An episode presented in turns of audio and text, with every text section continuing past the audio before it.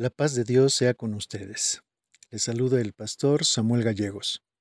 Hoy les invito a reflexionar sobre el capítulo 28 de Proverbios, guiados por el versículo 14, que dice, Bienaventurado el hombre que siempre teme a Dios, mas el que endurece su corazón caerá en el mal.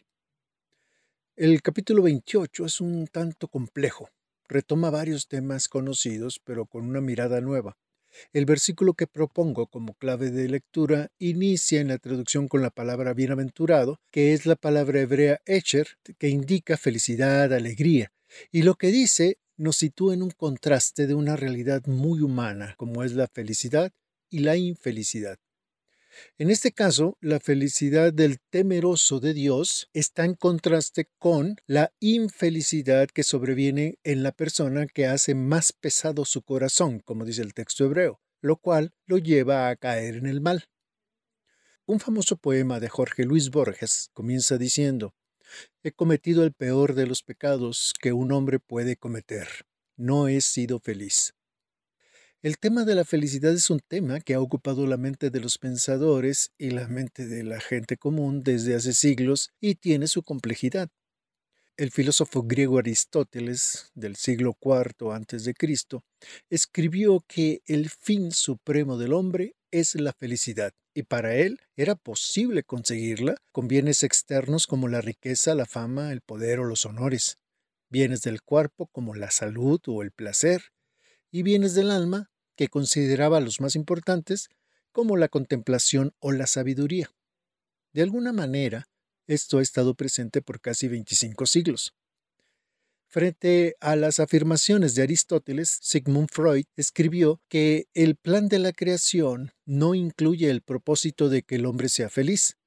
Freud pensaba esto porque decía que nuestra propia constitución humana nos hace propensos a la infelicidad porque tenemos un cuerpo que tarde o temprano le pasa algo, se deteriora y sufrimos por ello. También porque siempre hay circunstancias adversas externas a nosotros y además porque las relaciones con otros seres humanos siempre implica un grado de sufrimiento. Ante esto, pues nos conformamos con niveles modestos de felicidad, especialmente si logramos escapar del sufrimiento resolviendo estos aspectos. Entonces, mientras para Aristóteles la felicidad es el supremo bien, el fin último del hombre, y resulta posible lograrla conjugando los bienes externos del cuerpo y especialmente del alma, para Freud, la felicidad se presenta como el resultado de satisfacer necesidades acumuladas por la propia condición humana que han alcanzado un nivel elevado de tensión. En esta perspectiva, la felicidad es momentánea y pasajera. El proverbista tampoco es ajeno al tema sobre la felicidad, solo que su postura es clara. La felicidad solo es posible teniendo temor de Dios, para poder vivir con sabiduría, en justicia y piedad. Por eso, en el libro de Proverbios se considera feliz a la persona que busca ser sabio, porque la sabiduría es mejor que la riqueza y de la sabiduría mana la vida. La felicidad es estar dispuesto a escuchar consejos y a seguirlos, pero también la felicidad es ser compasivo, especialmente con los pobres. Es tener buen discernimiento, hablar bien, tener confianza en Dios. Si bien el proverbista identifica claramente que un corazón endurecido es causa de infelicidad para quien lo endurece, como sucede con el malvado cuyo corazón endurecido lo obliga a vivir en constante huida, sin embargo, también sabe que la infelicidad puede venir por causas externas a la persona. Por ejemplo, que los pobres sean infelices por el maltrato de otros pobres o que los justos sean infelices porque tengan que enfrentar a los que se organizan para hacer mal a la sociedad y violan la ley. Dentro de esta perspectiva, un gobierno felizmente estable sería el que gobernara con sabiduría, lo cual nunca lograría un gobernante opresor. El mal gobernante es un peligro tan grande para la felicidad de la gente como lo es estar frente a un animal salvaje enfurecido. Y como el gobernante también tiene falta de discernimiento, es también un peligro para sí mismo. La felicidad en el Antiguo Testamento está asociada a seguir la Torá, o sea, la ley de Moisés o lo que llamamos Pentateuco. Seguirla significa ejercer el entendimiento y el discernimiento diariamente y son las cualidades personales deseables. Obedecer la ley de Dios entonces es lo más inteligente que puede hacer una persona, una nación, un rico o un pobre para ser feliz. Incluso el proverbista aclara que para un hijo no basta obedecer a su propio padre, es mejor aún obedecer la ley de Dios.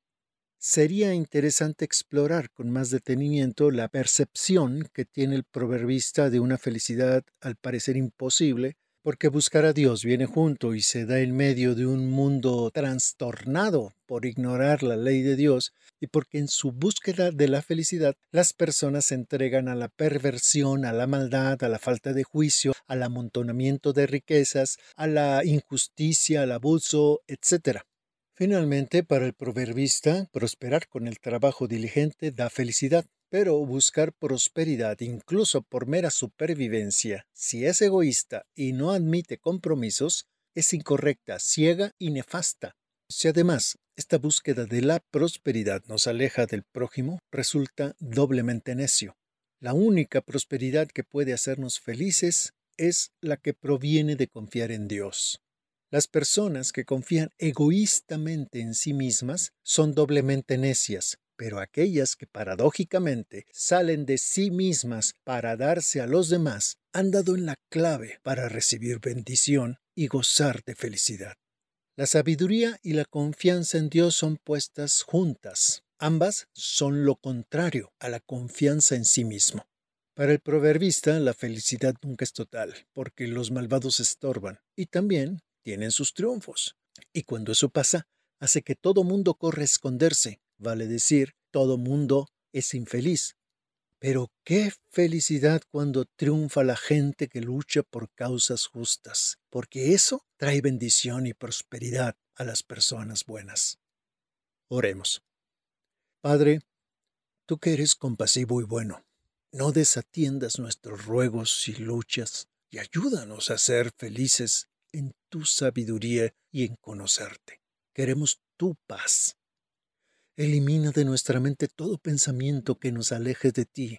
Ayúdanos a encontrar alegría en ser compasivos y que no desaprovechemos la oportunidad de socorrer a nuestros semejantes, que no endurezcamos el corazón para no caer en el mal, porque nos destruye.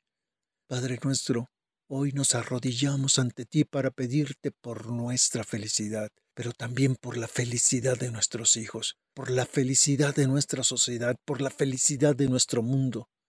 Llénanos de tu amor, de tu sabiduría, de tu compasión. Ayúdanos a vivir tu reino y danos la bienaventuranza del que tiene hambre y sed de justicia. En el nombre de Jesús oramos. Amém.